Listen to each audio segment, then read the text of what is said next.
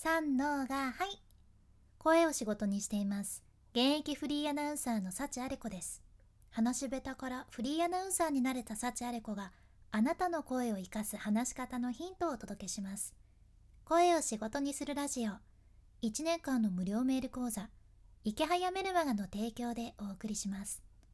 今日は最新海外インスタ攻略5つの黄金ルールについてお伝えいたします。今回はね海外の SNS マーケターで YouTube もされているベン・リービットさんっていう方からの情報をシェアさせていただきますよ。どんなインスタアカウントにも当てはまるそんなインスタを伸ばすための5つの黄金ルールがあるっていうことじゃね。インスタされてる人は是非ご自身のアカウントと照らし合わせながら聞いていただいてあと仕事先とかで話す雑談ネタとしても海外トレンドは喜ばれる件ぜひご活用ください。まず簡単にお伝えしますと海外インスタ攻略5つの黄金ルール。1つ目がフォロワーを理解する。2つ目バズらなくても出す。3つ目コンテンツの実験。4つ目ソーシャルリスニング。そして5つ目コミュニティ要素。この5つですね。では順番に解説していきます。まず1つ目。1つ目はフォロワーを理解するってことです。フォロワーの悩みは何なのか。フォロワーの抱えてる心の痛みとか辛いことは何なのか。フォロワーが欲しがってる解決策は何なのか。ここを理解すること。これが大事ってことじゃね。よくあるのがあこのインスタのアカウントって本当の目的は何なんかなとかこれ誰のためのコンテンツなんかなっていう風にわからないものが多いらしいんですよ。これベンさん曰くね ベンさんがおっしゃってました。でこれめちゃめちゃ大きな問題ということでもしあなたがあなたのターゲットとする人たちがどういう人たちなのか分かってないんだったらこれプラットフォームであるインスタ側も知る由がないんですね。いや、あなたがわからんなら私たちもわからんよっていうことです。やけんこそ、それをはっきりさせること。どういう人たちがターゲットなのかをはっきりさせること。そしてそれを自分でも理解していることが必要不可欠っていうことなんですね。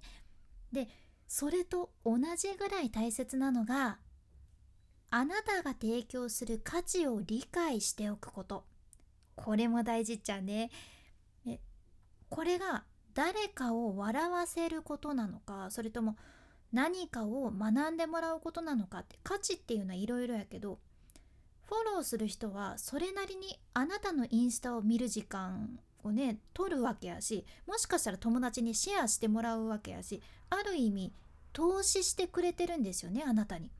時間とか、まあ、何かそういう友達にシェアしていただくっていう価値をあちらも提供してくださってる。やけんそれに見合う価値をこちらも提供する必要があるんです。でその価値をあなた自身が理解しておかないかんよっていうふうにベンさんおっしゃってました。とにかく一つ目チェックしてもらいたいのはフォロワーとあなたが提供する価値は何なのかこれを理解してくださいっていうことでした。では2つ目。バズらなくても出す。バズらんでも出してください。っていうことで。とにかくねインスタ先輩に好かれるにはコンスタントに投稿すること。もうこれはずっと言われてますよね。でもうコンスタントに投稿すればインスタ先輩に「えお前結構信頼できるじゃん」って思ってもらえるわけですよ。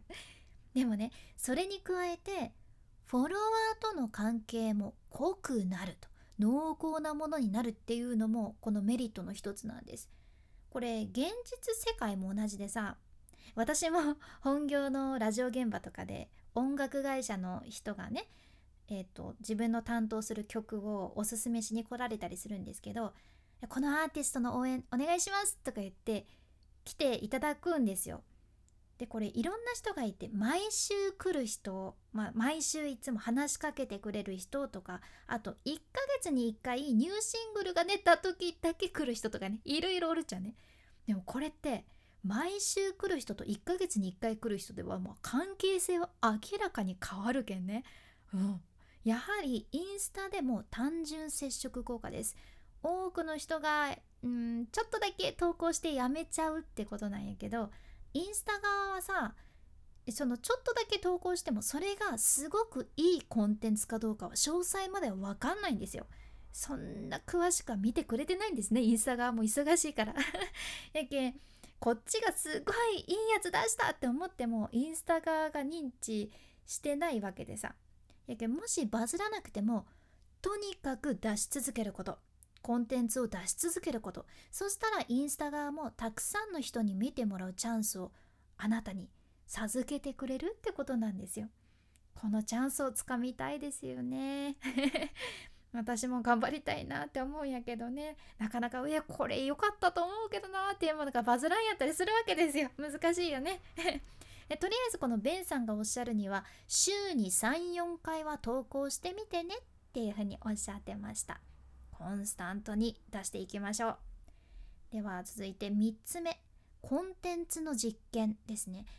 これはもうインスタ側がもう公表しとることなんやけどいろんなコンテンツを出してくれる人を応援しますよ。っていうふうにおっしゃってます。インスタ側がねおっしゃってます。でそれがフィード投稿なのかリールなのか IGTV なのかとかいろいろあるけどこのインスタに応援してもらえるっていうことプラスもう一つもう一つコンスタントにあのインスタを投稿することにメリットがありましてでいろんなコンテンツを出すっていうことにもメリットがありましてあなたにとって一番合ってるコンテンツが見つかるってことなんです。あなたにとってどのコンテンツが一番ぴったりなのかが自分でわかるってことなんですよ。こういろいろ出すやん。でそしたらどのコンテンツがフォロワーからの反応がいいのかってわかるわけです。やけんベンさんとにかくいろいろ出してみていろんなコンテンツ出して実験してみろよってことなんですよ。やって確かめりゃいいだろうってことなんです。元ネタわかる人いるかな ウーバーワールドの歌詞にあるんですけどね。やって確かめりゃいいだろうですよ。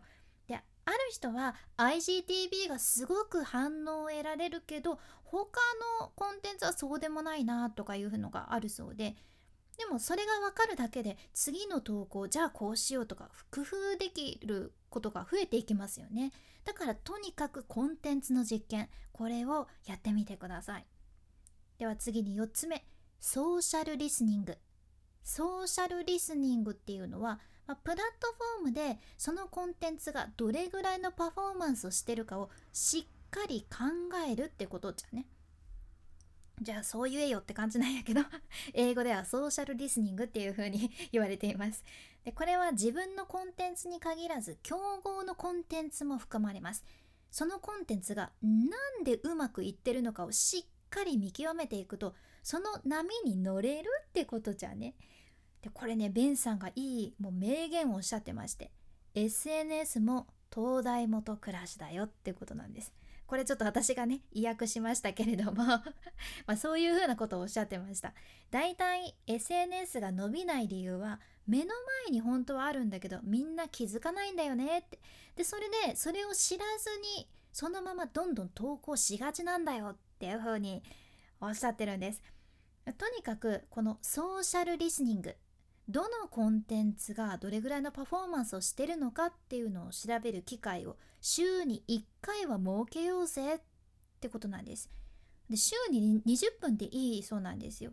じゃあこの20分に何を見るのかというと自分のアカウントではどのコンテンツがうまくいっているのかあと競合のアカウントではどれがうまくいってるのかそして今のインスタのトレンドは何なのかってこれを20分ぐらいでサクサクって見てみてねってことなんです。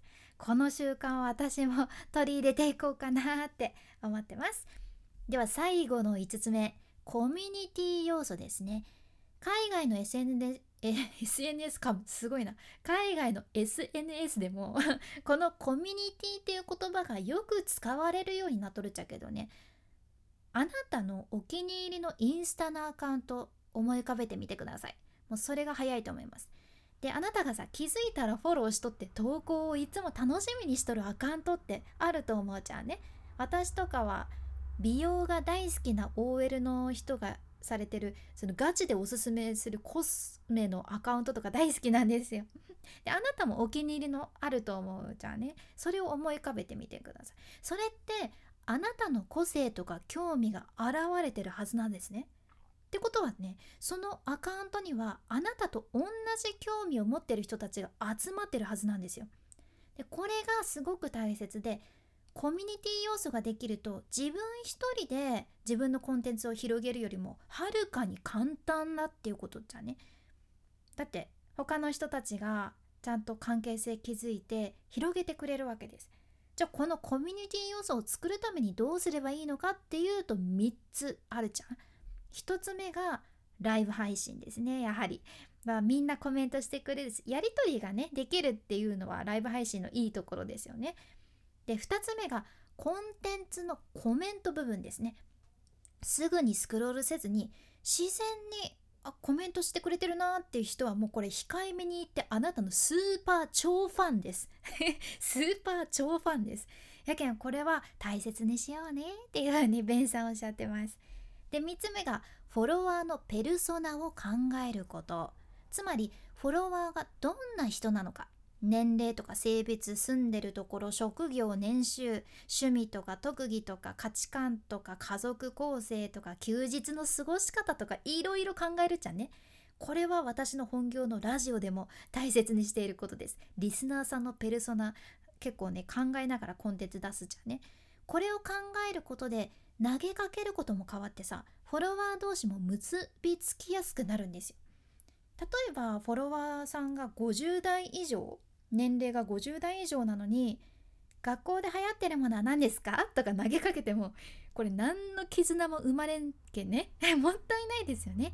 だからフォロワーのペルソナを考えることこれがコミュニティにつながってくるってわけなんです、まあ、今回の学びとしては海外インスタ攻略5つの黄金ルール。